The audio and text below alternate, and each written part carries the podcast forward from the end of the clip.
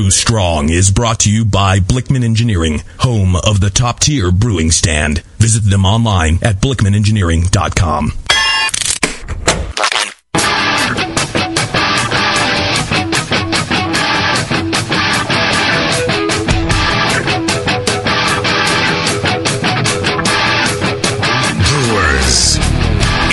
for the beer radio you've been looking for.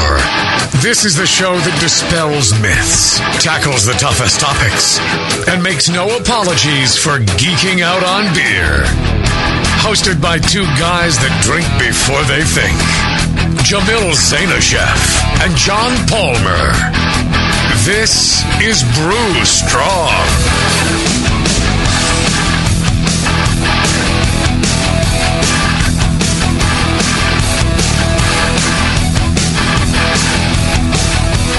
Hey, howdy, hey, my brewing brothers and sisters. Greetings, Cretans. It's the original Cretan himself. How you doing tonight? I'm doing just fine, just fine. Awesome. Drinking me, Me a too. glass of Evil Twin down here. Oh, it happens to be on at the uh, at the Rat Pad. Cool. Didn't know distribution had reached this far. Yeah, it probably had a walk there by itself, I imagine. Yeah, I, one of those fall off the truck things. I don't know. Ah, yes. I I was picturing a little little keg, you know, with with two little legs and a wind up handle on the side. Walk into the rat head.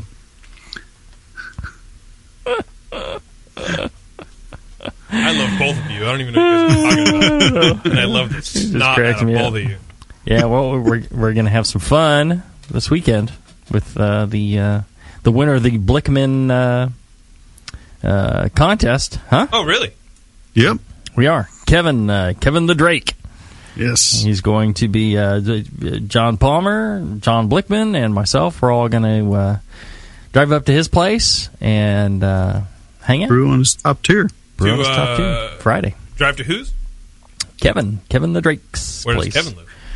Tahoe, Kings Oh. Beach, something like that. Wow, lucky for you guys. Yeah. Oh, we just happened to pick a winner who lives in Tahoe. Tahoe. Oh, yeah, don't worry Happens to live in Pacheco. Yeah. oh, what are the coincidences? Oh, and uh, so uh, yeah, Blichmann's flying out, Palmer's flying up. I'm picking them both up at the airport uh, tomorrow, uh, noonish. Yeah. And then I think we're gonna probably swing by like uh, maybe Auburn and maybe 50-50 and you know who knows. Shouldn't be a maybe about it. Truckee. Right, as many Yeah. places as we can stop. And Maybe then, uh, heretic. yeah, well, yeah, That guy's a we're gonna though. we're gonna do that on Saturday. guy's yeah, kind of a hey, guys, guy's a real jerk. You don't want to stop by there. The beer's not very good. Um, you want to? Uh, we're gonna go up there. We're gonna spend the night, and then uh, brew with them Friday, and then uh, uh, drive back down to my place, and then Saturday we're all gonna go down to. Um, uh, we'll stop by Heretic. Uh, I know the guy's a jerk, but yeah, He's handsome, though. yeah, he's really Yeah, good looking. handsome. That's what, it makes all the difference. And then um, and then we're gonna come here. We're gonna do shows. Gonna be gonna be a blast. Cool. Oh, Saturday, you said, right? Yes, Zip. I think I'm running that one. you're running that show. What time did you want to start? One, Well, two. Yeah, Justin, of course, conveniently plans it right in the middle of the day, so you can't do shit at all. Right. So, you know, I heard 1 o'clock. One o'clock. Yeah. Okay, one o'clock. But One o'clock Pacific time. And Right, and then Tune uh, in live. probably go somewhere, get some get some food, have a few beers, and then head back to my place. oh, Gonna be gonna be a wild weekend. Yeah, and, and I'll tell you, you think Palmer's funny? You gotta gotta hang with Blichmann for a while. Oh, guys, guy's quite the quite That's the, the card. He is he's one funny dude, and uh, and he's also uh, quite the generous dude because he's paying for all that uh, that stuff that we're going to be doing this weekend and and the flight and you know getting us out to uh, to brew with the uh, winner. And he also pays to uh, sponsor the show. Uh, uh, Blichmann Engineering, they uh, are our sponsor, and uh, check them out. They make a load of great stuff. I know, uh, uh, John, you're brewing on the on the Blichmann system, right? I sure am. Yeah. And you- you're checking out the new Tower of Power, right? Yeah. It, it really works well. It's uh, it's a very sweet piece of engineering. Yeah, I was quite impressed. I liked it. I especially loved the uh, the lighter assembly that they had for the uh, automatic lighting. No pilot Oh, yeah. light. It uses one of those fancy things like my stove has to make sure the, the burner's always lit. A clicker? Yeah, That's what I call them. one of those things. And it senses that the flame is out and it relights automatically. You don't have to, like, you know, press a button or anything. That's pretty good. Yeah, because yeah, if you walk away, you want the thing to keep lit. Yeah. I don't know. But uh, check them out. You can go to uh, blichmannengineering.com, Blichmann with two N's. So B L I C H M A N N uh, engineering.com. Check it out. They got uh, a lot of great information on the site there. At the very least, uh, check it out. Send uh, an email to John Blichmann and uh, tell him how much you appreciate that he uh, sponsors the show. And he's told us that he really does think those emails are great. Um, Yeah, he likes it. You know, Yeah, he's they're really he's really um, stoked to Yeah. um, get those. Yeah, I don't think he's a- he's not asking for money or anything, but he likes to you know find out that people actually listen to the show and and uh, realize that uh, you know he's uh, a big part of it, and uh, you know very cool. So I'm looking forward to hanging out this weekend with uh, him and you and Yeah, we'll have- it'll have be a good time. Yeah. Well, I'm also going to have a great time now. I'm going to be at the Dixie Cup. I can't remember now what city that's in in Texas. I know it's in Texas. but apparently, on some previous show, I said something like I'm going to be at the Blue Bonnet, and then people are like freaking out because somebody else is going to be at the Blue Bonnet, and I think the Dixie Cup people are going like, you know, hey, you know, you're supposed to be at the Dixie Cup. Oh, you got the name wrong. So yeah, I got the name wrong. I'm an idiot. Well, you know, hey, come on. And now you can't remember what city it's in. I can't remember a city. I think my flight goes to Houston. Um, And it could be in and I've Houston. got, I've got, I got my f- flights, and it's in October. I know that much. October, I'll be somewhere in Texas, and there's some sort of event. I think it's called the Dixie Cup. Yeah. It's one of the, one of the biggest events, you know, beer homebrew events, but It is in Houston. it is in Houston. There. Does it say I'm going to be there? Houston. Te- um, it said uh, we did have an appearance from a special guest. However, he was too much of an asshole, and He didn't so- know he was supposed to be here, so we canceled so no. Uh, no, it doesn't. It doesn't say that. it. So uh, yeah, I, I think I'm going to be there. You guys should all come out and say hi and experience it. It sounds like a great event. They got you know they got judging, they got uh, fun and games, they've got uh, pub crawls and meals and all sorts of great stuff Yeah. going on. It's a good time. I was there several Yeah, you- years ago and did loved it. Yeah.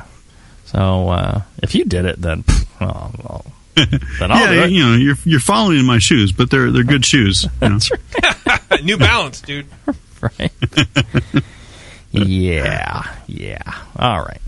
Um, let's get down to the show. Uh, Why not? I've I've been I, I've gotten um, emails from people in the past about you know I think uh, The IRS. and- you know during one of the uh, one of the previous shows somewhere I mentioned how you know different styles of beer will uh, have a better shelf life and how certain beers seem to stale much faster than than others. So like a really light uh, you know pilsner um, you know seems to stale real fast and you need you know there's a, a, a point in its lager life where it uh, uh, is perfect and then very quickly it goes goes downhill from there. And something like a Russian Imperial Stout seems to you know there's a point where it, just turns great and then it's great for a year or two or ten. You know it, it seems like the thing never really gets stale and you know it, it it seems different. And so people have been asking me about that you know oh give me a list of you know what order the beer stale in. Oh well i'm not going to do that but we can talk about you know the factors that that cause beer staling and what you can do to you know avoid that and uh, you know what the factors are what to look for and how to think about uh, you know that process of, of beer staling. So uh, you know there are multiple emails and, and normally I would read an email from somebody or JP would read it but I neglected to print it out. I'll read anything you want, man. have I s- have I mentioned that I've been busy lately? Really busy but uh, busy with beer. busy busy with beer. So I've got an excuse. I've been busy with beer. Ah, You know, it's not uh, everything else. Uh, so you know that's that's the show for today. It's um, you know it's about uh, keeping beer and, and beer staling, um, you know, the, the, the freshness of beer and uh, how it ages. So, uh, in keeping with that, let's uh, let's let's kick this off with uh, kind of a, uh, a definition. John, tell me um, what is beer staling, and you know why does that matter to us as as brewers? Well, beer staling is all about the beer uh, t- tasting yucky. So nobody likes to drink yucky beer. So Uh-huh. let's all drink good beer, right? Okay. End of the show. So Thank you very the, much. the the technical answer to see that that's the kind of answer I'm supposed to give. You're supposed to give a more technical answer as to what, Okay. what uh, sta- answer, come on. staling is. I mean, Okay. throw throw a couple of like you know hydrogen bonding and you know all that stuff at us. Okay. Well, what you what you have in uh, you have several um compounds in beer that the staling of which tends to lead to off flavors Mm-hmm. and that we perceive as oh you know old beer um, stale beer and uh, these compounds are uh, tend to be more prevalent in uh, very pale beers um, so I look at the list of what those staling compounds are. Aha. The four principal uh, compounds um, that produce a lot of stale off flavors are unsaturated fatty acids, um, higher alcohols, um, then you have isomerized alpha acids and amino acids. Mm-hmm. Now, some of these, um, like the unsaturated fatty acids, you know, these produce uh, pardon? Yes, yes, yes. UFAs, right? They um, uh, produce aldehydes, Mhm. um, and uh, you know these are very characteristic flavors: um, buttery, papery. Um, you get some sherry uh, notes Mhm. uh, from Mhm. these chemical compounds, and they're very detectable. Uh, they you can um, detect them at levels like of one part per billion. Well, that's the thing. How do we know if a beer is stale? It's it's just a gradual perception where you no longer taste a fresh malt character Mhm. or a fresh hop character. Um, you know, think of fresh bread, uh, fresh bread crusts, or um, uh, toast. You know, you know the principal malt descriptors and hop descriptors that we Mhm. that we read about in in BYO and Zymurgy and you know Right. on our competition score sheets. Um, you know, those are the fresh malt, the fresh beer flavors that we're looking for. As these, as the oxygen uh, bonds to uh, some of these these compounds I mentioned, these precursors, the UFAs, the higher alcohols, and so on, amino acids. Um, you tend to get flavors that you associate with old beer. Mhm. Um, oxidized, uh, higher alcohols also turn into aldehydes. Um, you get some very solvent uh, like characters. Um, you can get, you can also get, you know, favorable uh, smelling compounds. Um, you can get uh, co- uh, oxidation type reactions that can produce Mhm. Uh, melanoidins that will have uh, fruit like notes or other notes, and these are kind of per- perceived as character in an old ale Mhm. you know, and where really the some of the character uh, or the the characteristic flavors of that style are oxidation reactions. Mhm. But in a in a denser uh, body, uh, darker beer, the flavors that you get tend to be uh, compared to fruit like or other descriptors, and together they kind of blend into a an old ale character that's actually desirable. But in a in, a, in other beer styles, you know, these same flavors are not desired. Well, now on uh, you know the uh, descriptor that you know the BJCP lists under oxidation uh, and staling is you know paper, wet cardboard, things like that. Right. And I've heard that uh, you know, and a lot of a lot of brewers are like, yeah, I don't, I don't really taste that, and I've heard that that character is really a descriptor from um, you know the light lager uh, type of staling, where Right. you know, and depending on the kind of compounds you have in the beer, the kind of malt in there. For example, uh, one thing that I notice in a lot of beers that use uh, crystal malts, and especially you know British, uh, a lot of British ales, they use like crystal malts. And you get those over here in this country, and they've had a chance to stale on the trip, or you know they're sitting on some shelf for a while here. Um, they get this kind of a sweet, caramelly kind of character. Even something that uses like a pale ale malt, you tend to get that sort of uh, sweet, caramelly uh, character as well. So, um, you know, I, I I think that you know that people are kind of looking for those wet cardboard descriptors, but They're- yeah, they're not getting, they're not tasting because it's yeah, it's the wrong style for that Right. descriptor. The the craft beer tends to be, you know, have different kind of staling. So when you get kind of get that overly caramelly sweet kind of character to it, that's a Yeah. staling as well, right? That's right, and those those are caused by um, melanoidin reactions with the higher alcohols. Um, again, oxidation of uh, unsaturated fatty acids and amino acids into aldehydes and other melanoidin type reactions where you you you change and and develop uh, different flavors other than the fresh malt flavor that you had initially Right. sometimes yeah sometimes it can be you know when you go as you go through a peak in beer's flavor you know you've probably gone you've probably experienced this you know you you get a um, a craft beer that is right out of the fermenter. It's all of two and a half weeks old. Um, and it's good and you taste these fresh malt characters and fresh hop flavor. And um, but there's you know there's something indefinable some some intangible that's just kind of missing and as that beer ages a bit in the bright tank and so on um, now you start to taste a richer fuller beer and that beer kind of peaks. And a lot of those you know those flavors that we're associating with that peak beer uh, some some component of that are these oxidative type flavors from these oxidation reactions.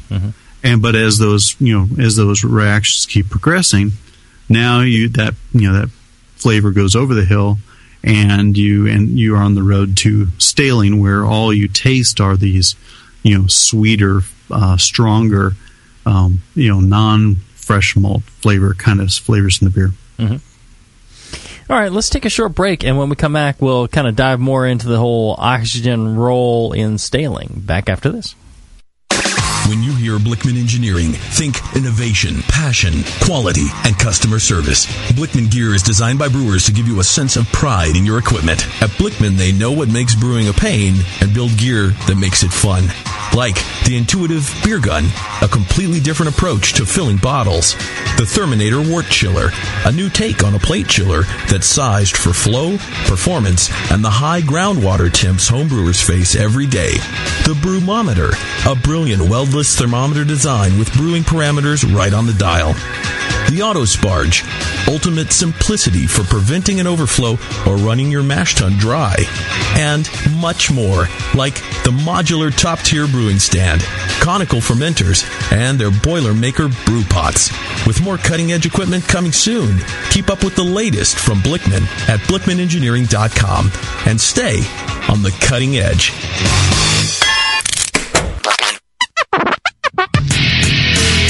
Hi, this is Push from the Brewing Network, and I want to tell you about the Brewmaster's Warehouse and how you can get 10% off your next order. I'm a pretty techie guy, but I've never seen an online store like this. It's awesome. Go to brewmasterswarehouse.com and click on Brew Builder. You can whip up a custom recipe so easily even Sven could do it. Seriously, it's slick.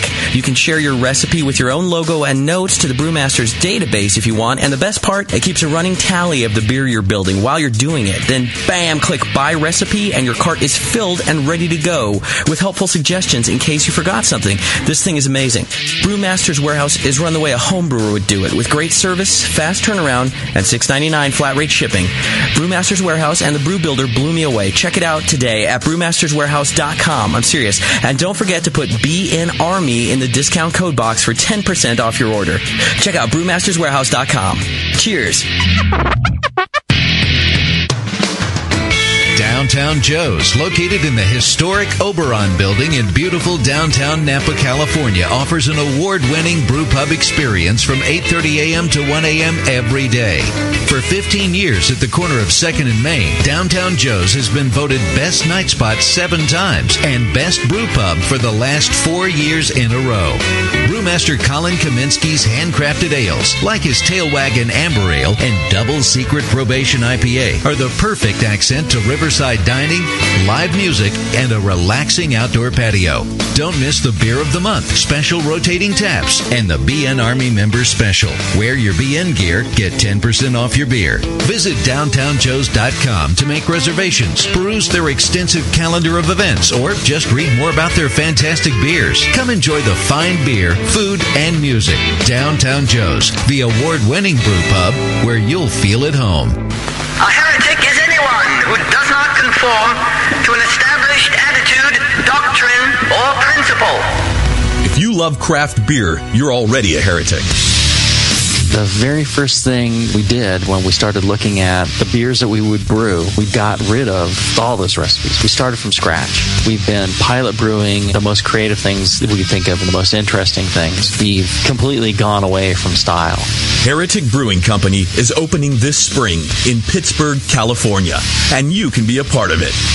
Visit hereticbrewing.com and facebook.com slash hereticbrew. Get the latest updates on the brewery and upcoming beers. Show everyone how you celebrate great beer as a heretic. It's a fairly powerful word. Being a heretic, that means you're not settling for ordinary beer. You are going with flavorful, creative, bold, interesting beers. A heretic is looking for the best beers out there. Be a heretic. Don't drink ordinary beer.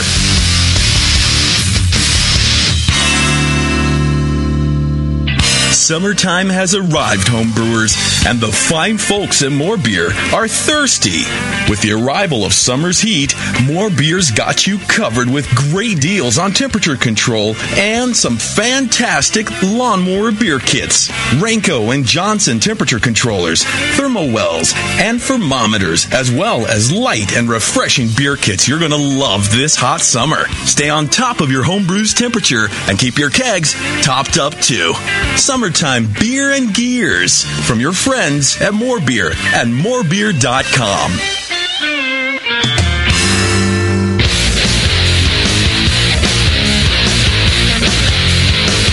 Back to the two guys that know how to turn beer into beer. This is Brew Strong. All right, we're back. JP farted. It's That's a nasty lie. in here. You can't prove it. Threw you under the bus that quick. All right, we're talking about staling. Are we? Woo! It's a little stale in here now. Actually, I have a question from the chat. If, I don't know if you want to get to it now or later, but it's about oxidation. Oh, sure. Go ahead. Oxidation. Go ahead. Spider Wrangler, our good friend who always listens live. Pretty good. He goes, uh, Are there different chemical reactions between good and bad oxidation derived characters? Or is it based entirely on other aspects of the beer itself?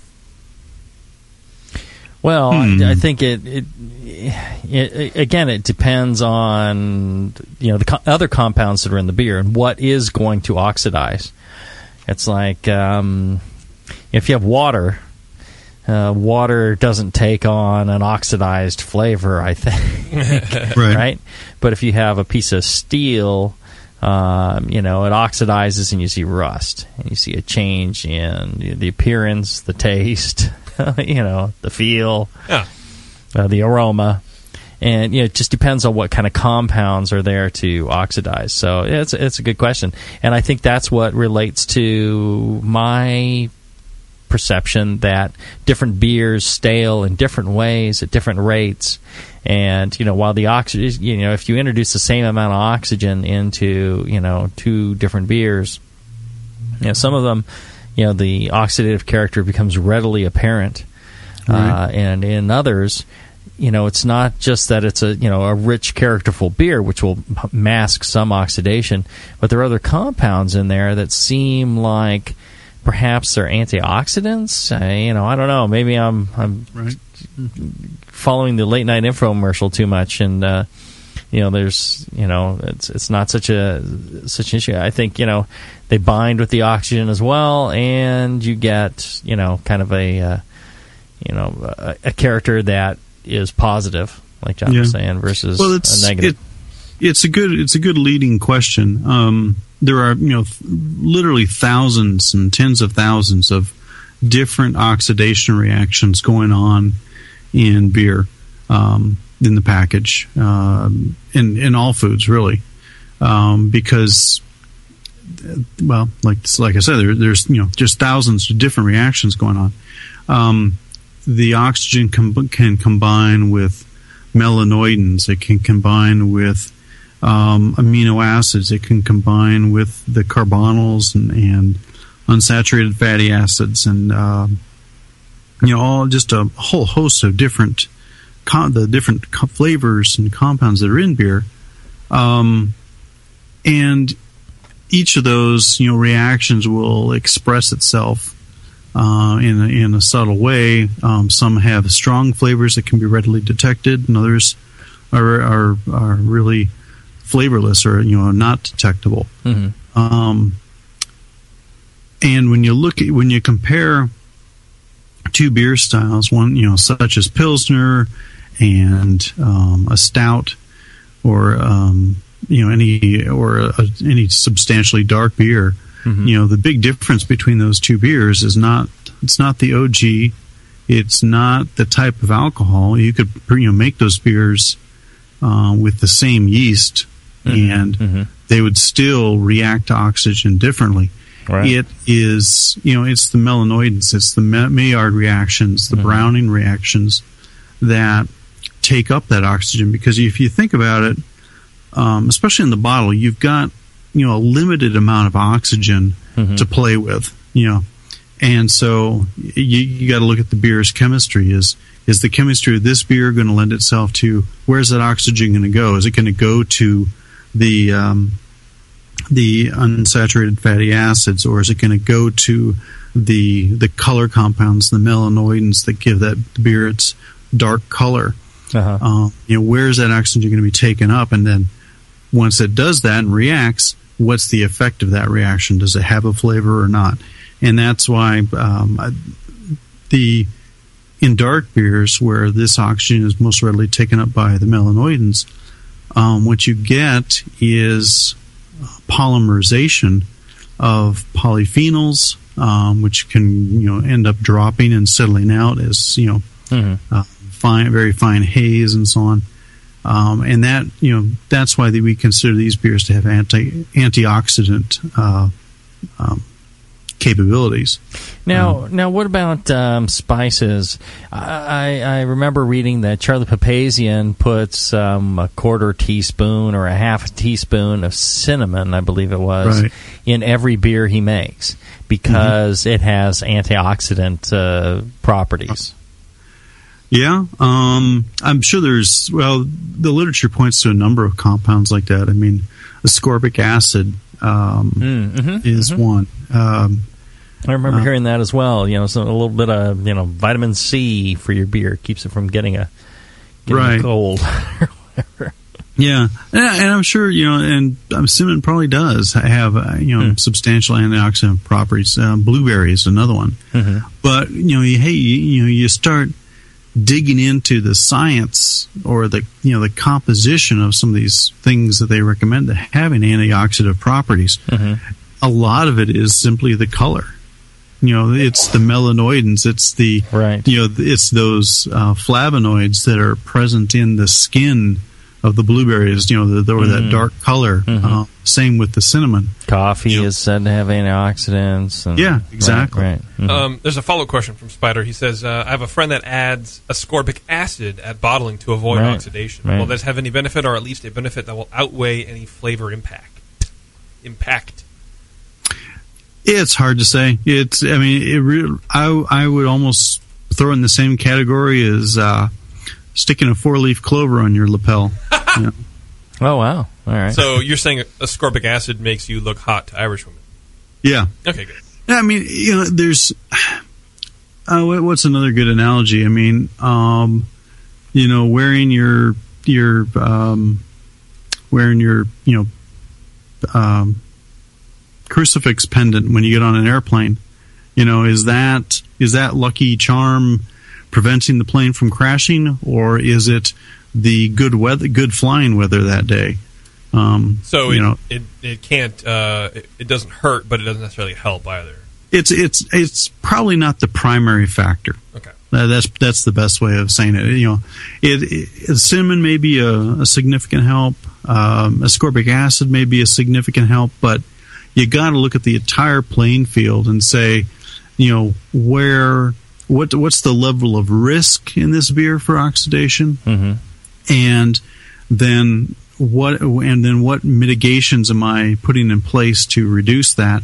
You know, um, if you've got a process that doesn't lend itself well to mitigating oxidation risks by you know um, the color of the beer or your your fermentation setup, your packaging setup, then ascorbic acid may be a significant factor in that in the in the final picture of that beer. You know, in the way it stales. Mm-hmm. Um, whereas, you know, with Charlie, you know, that teaspoon of cinnamon or a quarter teaspoon or whatever uh, may be re- may in effect be really insignificant because he knows all about you know proper packaging and and proper fermentation and and you know protecting the beer from oxidation in the latter latter stages of the process. Right. So he's got. I mean, it, it really it reduces the uh, effectiveness of that uh, you know that cinnamon addition because um, he's you know loaded the playing field in other areas. Well, and I wonder about it too because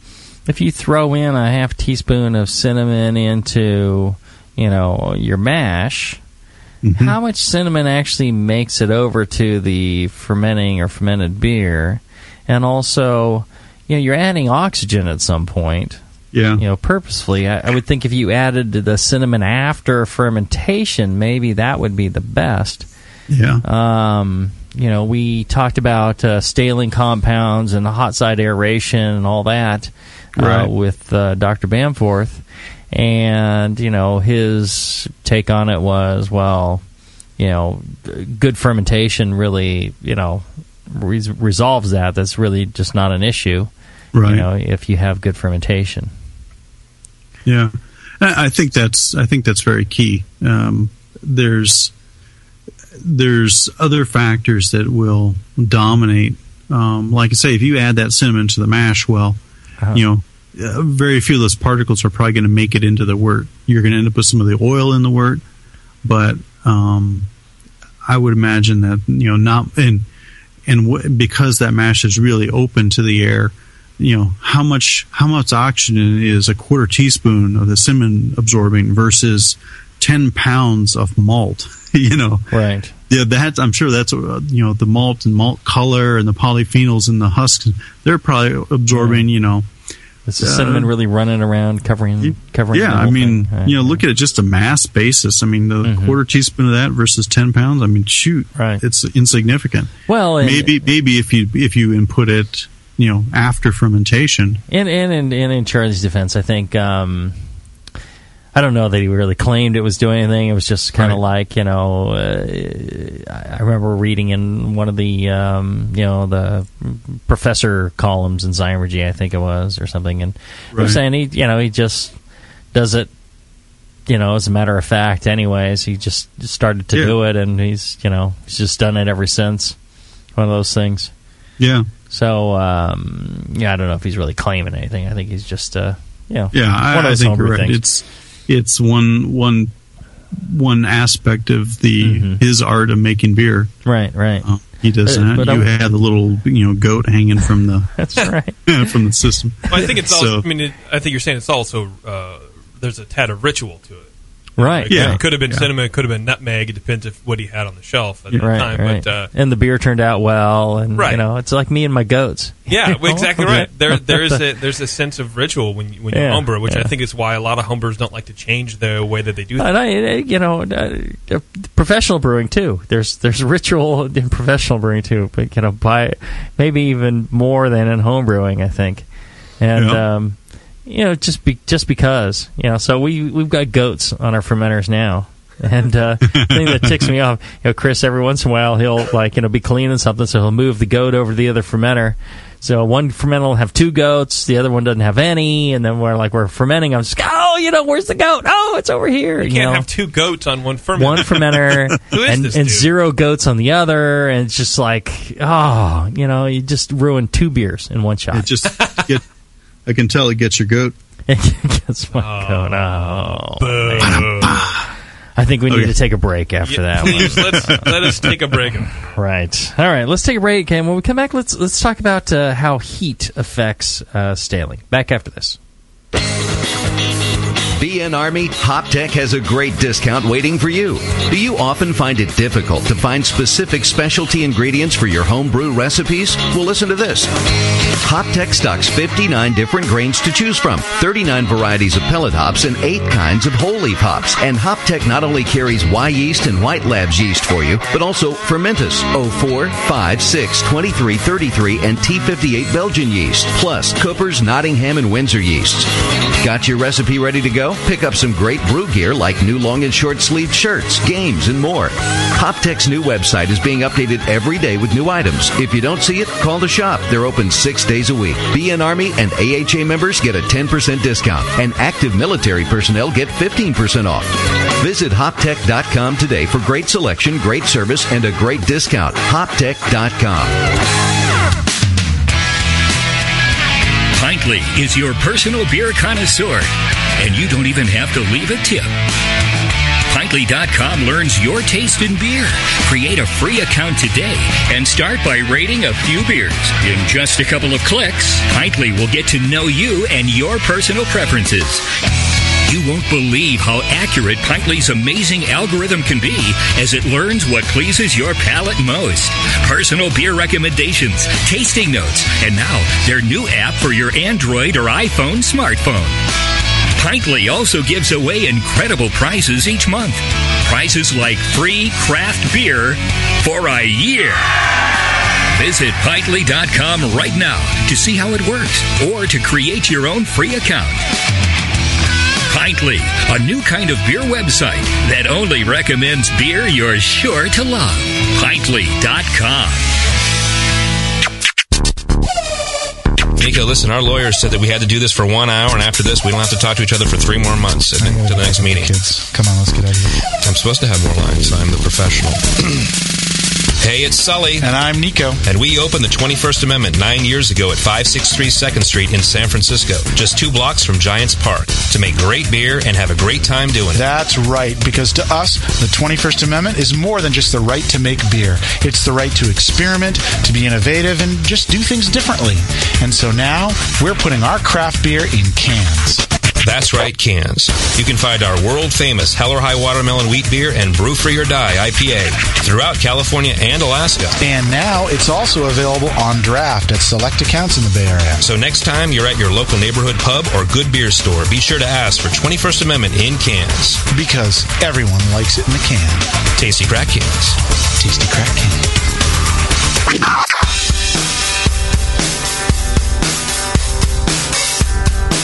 Back to your hosts, Jamil Zainasheff and John Palmer. Putting the testicles in technical. This is Brew Strong. Woo!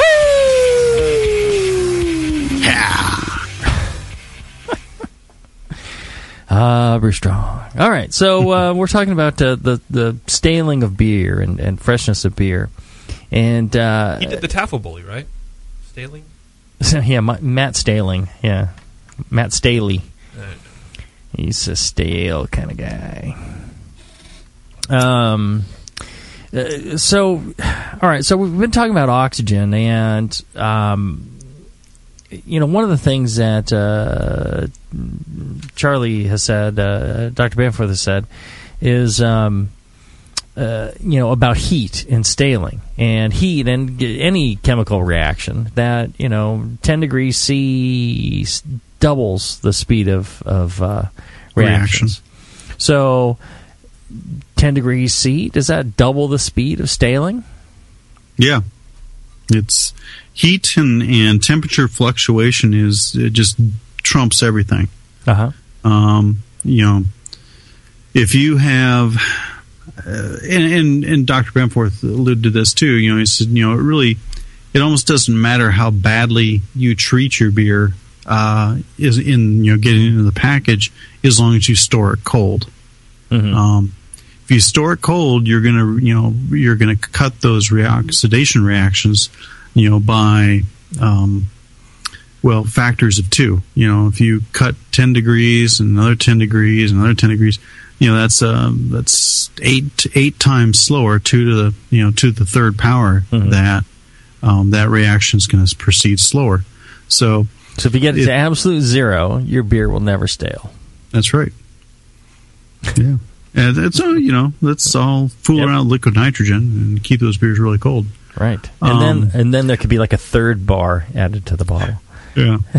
but you know, the, then Really there's, there's heat stress as well. Uh-huh. So fluctuating temperature is a, is you know equally damaging. I mean, in terms of uh, if you have a keg of beer that you put in the fridge and keep it at you know 40, and then you pull it out so you can make room for something else, and it gets warms back up, and you stick it back in. I mean, that can be equally as damaging as just leaving it out, you know, Right. at ambient temperature. So you really don't want to pull it out, stick it in, pull it out, stick it in, pull it out, stick it in. Yeah, You put, put it in, leave it there. Put it in, leave it there. Okay. Mhm. If you're going to pull it out, you better be, better be ready to, to use it. Right. Right. Use it quickly. Use it quickly before it goes bad. Mm-hmm. It gets gets limp. Right. Very, Right. very good description there. Yeah. Yeah. Stale beers are often, you know, limp, Insipid. um, insipid, Yes. flaccid. Yeah. That's the word I wanted. Yes. right. But you might as well drink it anyway. Yeah. Yeah. Put it in your Right. mouth, and it's you know flaccid. Anywho, um, yeah. So temperature, right? Ten Yes. ten degrees C. Um, for you non-metric folks, that is eighteen degrees F. Mhm. So the difference between 60 degrees and 78 degrees, um, you know, which you consider, you know, a lot of people that kind of encompasses room temperature across mo- across most of the country, anywhere from 60 degrees to 78 degrees. Well, 78 degrees, that beer is going to stale twice as fast as storing it at 60. Right, Um, and a lot of homebrewers will store their beers warm, and they're just like, ah, Yeah. you know, I got a couple, you know, a big pile of beer. It's like it goes bad really fast. I mean, you know, within you know a month, it goes from it can go from extraordinary to garbage within a month Right. at room temperature. Um, you know, you store cold, uh, get it down, you know, around 35 or so. Um, you know, I've I've stored beer for years and not had any problems. Even Right. even a, a poorly handled beer in the first place, uh, you know, is is quite a bit more stable. And you know, if you got a beer that's just like ah, you know, this went wrong, that went went wrong. It's like, well, keep it cold. If it tastes okay now, go ahead and drink it, and you know, try and finish it before it goes bad. But keep it cold the whole time, and, and you get a lot more time to uh, to enjoy that beer before it goes bad. Now, what about um, sanitation? Is bacterial contamination considered a form of staling or no? I wouldn't. I wouldn't consider it so. I mean, I it's not technically staling. It's you know something else. yeah, I would. I Spoilage? contamination, contamination. That'd be that'd be spoilage. Yeah. Okay. Um. I mean, Although something can spoil mm, through oxidation, I guess, right? well, become undrinkable. Yeah. Right. Well, and you know the the interesting But I guess about you know with with with oxidation, you're looking at a purely chemical uh, reaction. uh-huh. With with spoilage, you're looking at a biological reaction. hmm You know, maybe and and so with uh, with bacterial contamination or you know other mhm. biological methods, you're probably looking at oxidative reactions occurring, but they're biologically based. They're you know a result of um, you know um, metabolic um, uh, reactions you know with the bugs in, in question, Right, Rather right. than a purely chemical reaction. But even those, uh, you know, if you're worried about sanitation or contamination, uh, temperature plays a big role in that as well. If you get that beer down below 40 degrees, you know, all the bacterial action and yeast action tends to, you know, come to a halt or slow considerably to where it's, you know, not an issue. If you store it warm, they Yeah. go to town and it, and it becomes uh, uh, you know a, a problem. So we, Yeah. we briefly mentioned this earlier, but how does fermentation affect uh, staling? Oh, that's for me. Okay. Uh, well, unless I'm talking to myself. I thought it was me. I'm just clear to throw it ready to answer, Right. Palmer. But go ahead. I'll, I'll defer to you. well, and, you know, uh, uh, Dr. Bamforth had mentioned, you know, good fermentation, taking Right, care of, right. you know, hot side aeration. Um, You know, what are the, you know, uh, unsaturated fatty acids? I mean, what, you know, uh, pH or other things? You know, how does good fermentation kind of uh, protect against staling or not? Does it? Yeah, it does. I mean, the, the oxygen uh, are great oxygen scavengers. Um, they can they they of course they readily scavenge uh, oxygen, you know, that's dissolved in the wort. Uh-huh. Um, but they can also uh, scavenge it from uh, other um, oxidized uh, melanoidins and, and other uh, compounds. Mhm. Um, I don't know if they maybe that's not the right description of what they're doing, but you know they're taking up um, fatty acids, they're taking up amino acids, and you know as, if these you know compounds are oxidized, um, they are in effect getting rid of of that uh, oxidized character, Mhm. The potential oxidation contributor um, down the line. Right. So, and that, and what, so what Dr. Bamforth was, really getting is, you know, a strong, healthy fermentation is going to do a lot to scavenge oxygen from the system. Mhm. Um, and less, o- and less oxygen in the system means that, you know, that, that beer is going to have a longer shelf life, all else being equal. Mhm. Okay. Then he, then then he went on to say that you know once, so you know you don't worry about the hot side stuff. You don't worry about the upstream stuff. You worry about the beer. You know from the fermentation point Mhm. on. Mhm. You know is it a good fermentation so you don't have um, aldehydes and their you know off flavors to begin with, Mhm. and then you look at re, you know eliminating as much oxygen as possible. And transfers, handling, any any sort Right. of uh, packaging. Right, Mhm. right. And then and then it becomes a matter of you and know, then heat as well. So store it then, cold. and that that's where the heat comes in. You know, you've got now you've got all your precursors and your oxygen level Mhm. there. It's a closed system.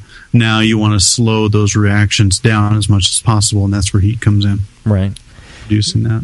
So, uh, you know, on the on the hot side, in the recipe formulation and all that, there's really not uh, a whole lot to do other than you can make a, a beer with a lot of character and a lot of dark malts, and that should protect it. But you know, if that's not the flavor you're going for, um, you know, you can throw in some, you know, a, a small amount of roast barley, and that might have some effect, or Right. you know, right. or maybe you know, maybe a little or, or not. Uh, just like the cinnamon, uh, you know, I would think you, you know, which one has more flavor? Um, hard to say. Uh, Yeah. Ascorbic acid, something like that, and then you know, probably you know one of the the fundamental things is good fermentation and uh, handling and reducing oxygen, and then store it cold, store it steady and cold, um, you know, as cold as you can without Mhm. freezing the beer, and that's that's probably your best bets, huh? Yeah, that's right. Um, the you know really when it comes to recipe formulation, what you're looking at are you know the color of the beer. The darker, theoretically, the better. Uh-huh. Um, you're looking at um, to some extent the levels of tannins you're putting into the beer. I mean, you can make a dark beer using um, you know a cinnamon extract or something or or uh, a little bit of a dark specialty malt Mhm. you know that gives it a, a color but you're not putting the same polyphenol load into the beer, you know, with Hmm. a with a small addition of a dark malt that you would be with, Mm-hmm. you know, a large addition of some you know medium color malts. Um, the difference between a Russian or a, a stout, Mm-hmm. or a foreign extra stout, and say a brown porter. I mean, roughly the same color, perhaps looking at them, um, but the big difference in the total polyphenol load, which you know changes the antioxidant properties of those two beers. Mm-hmm. Uh, you know, the the one that with the higher amount of polyphenols, the higher level of melanoidins, is going to be able to take up and buffer more oxygen Mm-hmm. in terms of you know contributing reactions than uh, the lighter beer. So you're saying the size of the load aff- directly affects. All right, enough with this. enough with you. It definitely affects your long term satisfaction. Okay, with the liquid. Jesus. This is appropriate for like beer for boobs month, but we're we're like in kindergarten, maybe maybe maybe like. fourth Yeah, we're we're going to really have to clean it up when Blichmann comes on next week. He'll probably be the worst of us. There's something about being in the studio drinking beer that uh, makes makes us crazy. Sorry about that, but uh, I think our our uh, next sponsor actually uh, is is fine with pretty much anything we say. Speaking of ah, they're a load specialist, right? Speaking of which, yes, oh God. Uh, guys and gals, are you looking to spice things up in the bedroom? Been fantasizing about surprising your lover with an adventurous new toy or adult movie? Well, here's an offer you won't be able to resist. Go to adamandeve.com. For a limited time only, you'll get 50% off just about any item. And that's not all. When you select your one item at 50% off, you'll also receive three free adult DVDs. And these are DVDs that you choose yourself. They're not just, you know, randomly given to you. Uh, for a little inspiration, plus a free extra gift so sensual we can't mention on the radio. And to top it all off, we'll throw in free shipping on your entire order. So check out adamandeve.com today for this special offer. Get 50% off one item when you type um, Jamil, J A M I L, for the offer code upon checkout. When you do, you get the three free DVDs, you get a free extra gift, and you'll get the free shipping. So use the offer code J A M I L at adamandeve.com. And remember, darker is better. Darker is better. All right, let's take a short break, and then we'll be back with your questions after this. When Blichmann Engineering set out to design a great brewing stand, they knew it had to be strong, adaptable, and last for a lifetime. The top tier brewing stand is now proudly available at BlichmannEngineering.com. It grows with your brewing skills and equipment. Start with 5 gallon coolers on its heavy gauge stainless steel shelves. Then move all the way up to 30 gallon pots on the high output burner tiers. Speaking of burners, the custom Blichmann Engineering top tier burners are extremely powerful, efficient, and amazingly quiet. They have safety stops to center your pot, and they'll last a lifetime and won't rust. The top tier brewing stand allows virtually infinite combinations from traditional gravity systems to two tiers to completely horizontal. Configure your stand the way you want and have the freedom to change it at any time in the future. Your brewing stand should adapt with you, not force you to learn a new process. Visit BlichmannEngineering.com today to configure your top tier brewing stand and to find a local Blichmann retailer. You'll be surprised with all the flexible features and the competitive price. Start brewing with Blichmann from the top tier.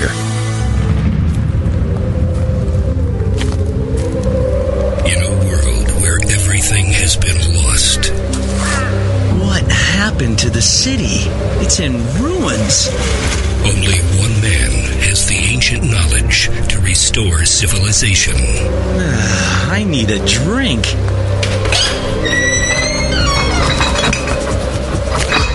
Oh no, the liquor store's been ransacked. You looking for beer, stranger?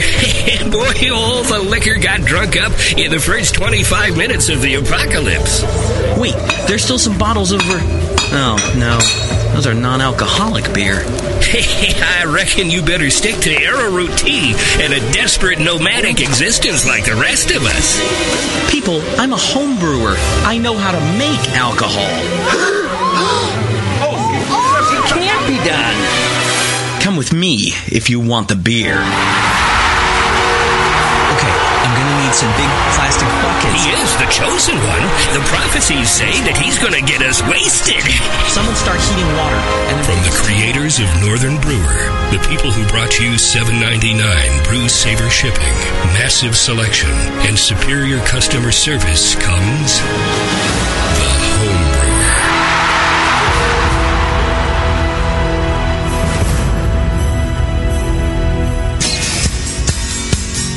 Hi, I'm Jamil Zainasheff, and in addition to my work on the Brewing Network, I write the style profile column in every issue of Brew Your Own magazine. Hi, I'm Sean Paxton, and when I'm not prepping for the home brewed chef on the Brewing Network, you can find me writing articles on how to cook with your home brew for Brew Your Own magazine. Greetings, cretins. This is John Palmer, and when I'm not writing for Brew Your Own, I'm reading it. John Palmer, Sean Paxton, Jamil Zainasheff. If you love listening to them on the Brewing Network, you'll love reading their articles, tips, and recipes in the pages of Brew Your Own magazine. Join Jamil, John, and Sean eight times a year in Brew Your Own. And when you subscribe to BYO on the Brewing Network website, half of your subscription price goes right back to the BN to support great beer and food programming. So sign up for Brew Your Own magazine through the BN website today so you can listen and read your way to better homebrew. Hey, what are you doing, man? Writing a review of WLP 400. What? You're reviewing yeast? Yeah. White Labs has home brewer reviews of all their strains. Are you new to these interwebs? Check it out. That's awesome. White Labs, your source for great yeast, invites all brewers to visit whitelabs.com to read and write your own reviews of all their yeast strains. Get real world tips and tricks from other brewers who have made the most of their vials and post your own experiences. It's another way White Labs brings you closer to the best yeast on the planet. And send. There you go. You misspelled flocculate, dude. What? Ah, mother. White Labs. It's all in the vial. Back to the beer guys that make other beer guys look like wine guys. Brew strong.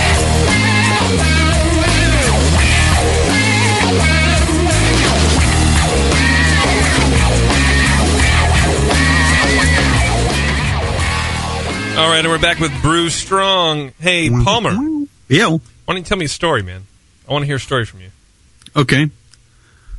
About what? I don't know. Tell me a story.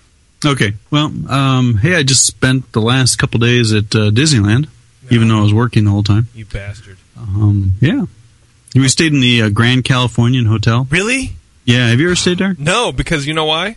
Why? Because I'm poor. Expensive. Yeah, Yeah. it is frightfully expensive, but How was it? that was really cool. It it was. Um, my wife and I were saying we would love to redecorate the house, you know, like that, you know, the craftsman style, Yes. um, art, you know, Art Deco, woodsy. I mean, it was just cool. Yeah, I definitely Yeah. dig. Wa- I like walking through there to get to California Adventure. Just Yeah. you see that big grand, uh, you know, lobby and whatever. Oh yeah, It's good times, dude. yeah. Hey, do you know? Hmm? I'm sorry. Uh, do you know a lot about uh, using olive oil for oxygenation? Well, yeah, I do. Uh, um, not not a lot, but I mean, Well, there's a question from the chat going if uh, from Fierce Beard. If you use Mhm. olive oil instead of oxygenating to get the positive side of oxygenation, do you avoid the negatives?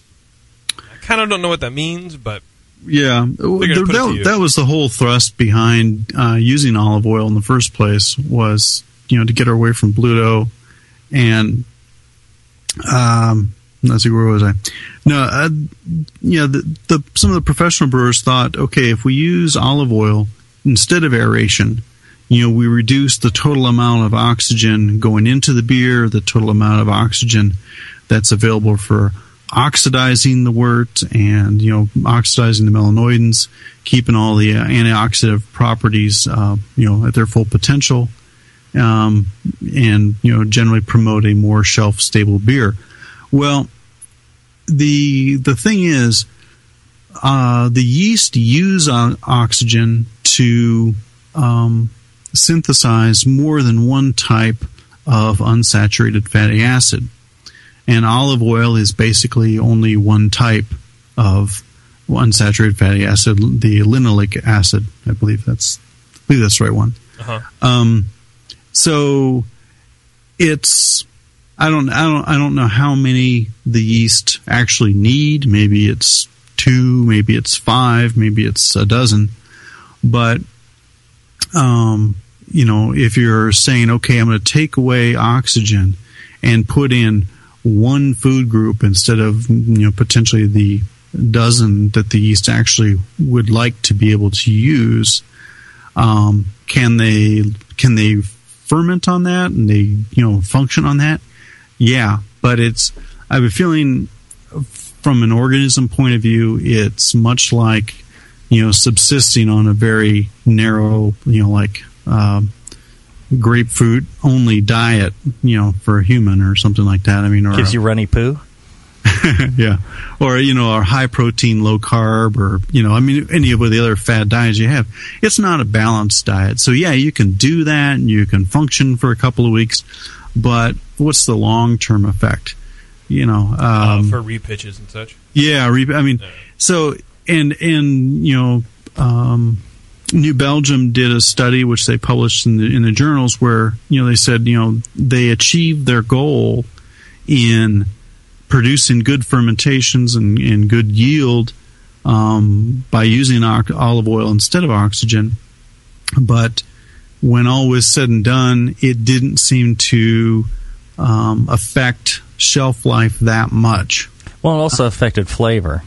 Yeah, and so they they, they said they still got acceptable flavor, but it was slightly different. You know, and Right. so what was the cost benefit of doing that Mm-hmm. versus going back to standard oxygenation, standard Right. packaging controls? You know, they just said, well, we were better off, or there's really no significant benefit to doing the olive oil, so they went back to the way they know. Well, and the the thing for me is really, um, you know, temperature, you know, storage temperature. I mean, Yeah. that, that makes such a huge difference over everything else. Right, yeah, I like so- to store cold, and your beer lasts a long time. Mm-hmm. Well, and, and I mean, it's just it's not practical for the home brewer. I mean, you need a, a, a like a, a drop Yeah. of a pinhead to to do it, and it's just not. Uh, Yeah. Yeah. Hey, you know, I I I put a drop of olive oil in my yeast starters. You know, they're on the stir plate anyway, but you know, maybe they maybe they build up their um, sterol reserves that much better with just a little bit of olive oil in the starter. Right. You know, who knows? Yep. Um, but uh, it's certainly in terms of in terms of uh, repitching and and so on. I think it's probably better a, a more balanced diet, as it were, something that they've grown up with. Cool. Uh, another question from the chat uh, from Sex Panther. He says, uh, "Does the Sex Panther, Sex Panther, baby, uh, does the breed of I like Sex Panzer better than Panther. you can use that. Sex Panzer. Uh, does the breed of hops in a particular beer have any impact on staling? For example, does a hop with a higher alpha acid, uh, say Magnum, have a longer shelf life than one with a lower alpha, like uh, EKG? I would say no. Yeah, I wouldn't think so either. But I think I think that's two different. I mean, I think he's basically answering his own question, where he he wants to know the breed of hops, but he's actually asking the Well, alpha acid content. but see, yeah, you know, uh, so there's varying things happening there. Um, you know, di- different hops, they'll have different compounds in them, different oils, different percentages of oils. Even, you know, the same hop, different crop years, you can have higher levels of these Yeah. compounds. And most of the hops pretty much have all the different compounds in just di- differing varying amounts, um, which gives them their, their assorted flavor, flavors and aromas. Yeah. Um, And the antioxidants are really usually the, the husks, the polyphenols, you know, in the husks Mhm, that mhm. are doing most of that. So, um, Right. it's really more would- almost come down to more of the total right that you added. yeah the, the the greater volume and if if that was the case then maybe you know the lower alpha acid hops since you might be using more of them let's say for you know Yeah. effect um, would you know would help now but he, here's the thing you know on on highly hot beers i find that they stale very quickly Yep, that's um, true. You know, especially something you make yourself like a, you do a Pliny the Elder clone. Uh, you know, absolutely fantastic beer. And you know, in Russian River, they'll say, you know, drink this right away. Don't save it. Don't be an idiot and save this bottle. Just drink it. you know, don't don't you know, the longer you save that beer, the wor- you know, the worse it's going to get. And you know, it's just an absolutely fantastic beer, but it's got a very short shelf life because it's a light, pale beer, highly hopped. The hops drop out. You know, the the malts Yeah. oxidize. All those pale. alpha acids oxidize quickly Right. and changes the flavor character. So Well, see, now I'm freaking myself out because we just for this beer called uh, Evil Cousin, which is you know just massively hopped. We put in like just so ignoring the bittering charge, it's bittered like you know no tomorrow. But we put in 43 kilos of hops late and in dry hopping into 24 barrels, 25 barrels. Wow. So, I mean, it's just, it's hop soup. Yeah. And I, I think it's it's going to have a really short shelf life. And it's just, just got to go suck it down. hmm So, and you'll make more. Right. Yeah, suck it down. We'll make more. Um, and I, think that you know it's it's, and I've always said this kind of a recipe for disaster for shelf life, because the hops are going to disappear, the malt's going to oxidize, and then you know there you go. Uh, you want to, and, and my initial plan was to brew beers that were dark, low in hops, because I, you know, it was hard to get hops, and uh, go that route. So I'd have nice shelf life, but uh, I don't know that threw that out the door pretty quick. So, oh well. Oh well. So hopefully we answer that question about hops. Okay, and then um, let's see, we have another one from Fishy. He asks, uh, "Don't lipids uh, slash proteins cause staling? Isn't that the point of doing a vorlauf?" Well, No, lipids and proteins are two different things. And they don't cause staling. Yeah. They become staled. Ah. Um, So it's also the thing about you know uh, people say, oh, you know, I just transfer all the cold break over to the fermenter, and oh, it's good for the yeast, and it's like, well, you know, all that material in there, I think, um, yeah, it's potential. You know, it's, it increases the amount of potential staling. I think. yeah. I, I, yeah. I- I It- it- just- the more the more the more trub carryover into the beer, yeah, you, the more potential you have for staling. Um, yeah, short term, you know, in terms of fermentation health and you know yeast being able to the active yeast being able to utilize some of those compounds for you know various metabolic properties.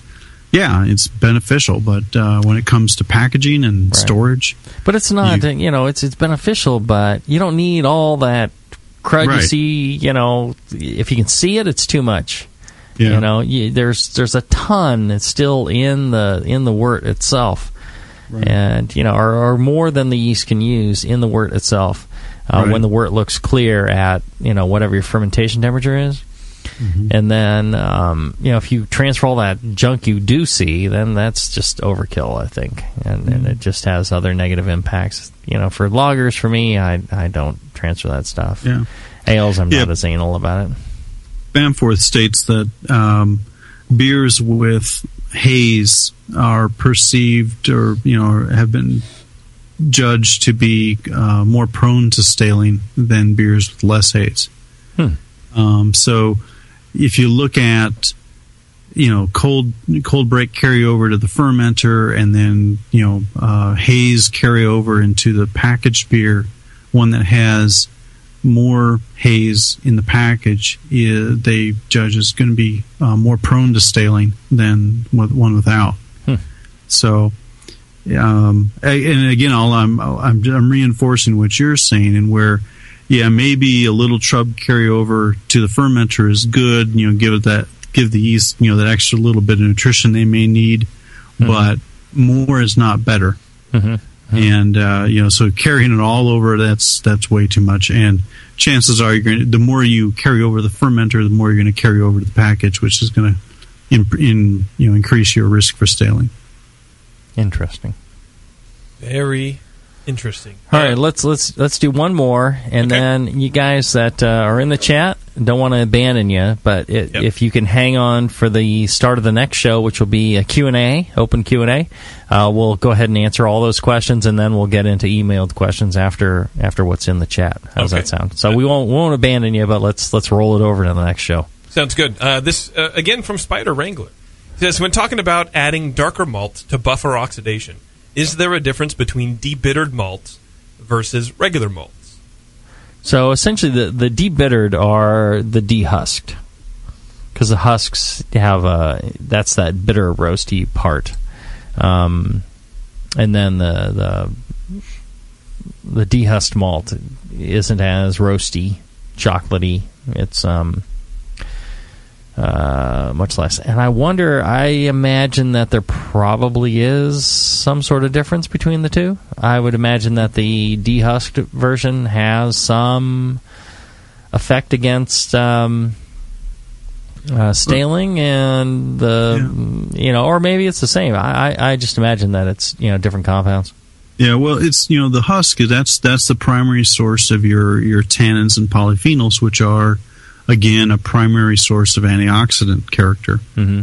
So a dehusked versus the husk of that same malt would have less antioxidant potential. But the question is, okay, how much does that beer really need? You know, um, forty-two. Yeah, I mean, you know, if you look at, you know, you add in a pound of, of debittered versus a pound of not debittered, you know, do you end up with a negative flavor contribution from that husk material going into the beer, which, you know, counterbalances any, um, you know, benefit from the higher antioxidant property? It's it's something that you you got to just experiment with and say, you know, what which version of the beer is better. Mm-hmm. But um, the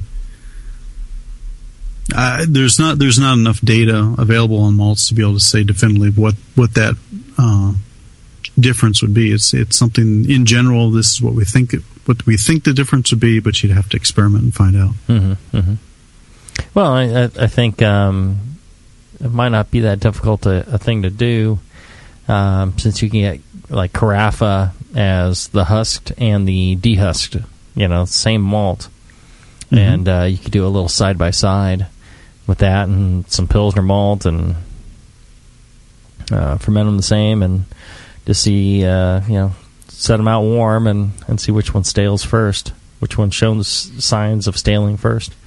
Yep. I'd, I'd, I'd be uh, I'd be interested in that.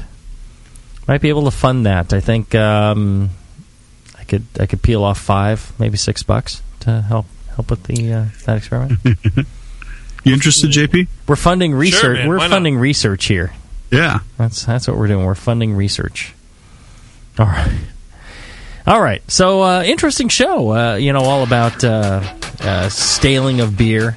I think um, you know one was suggested.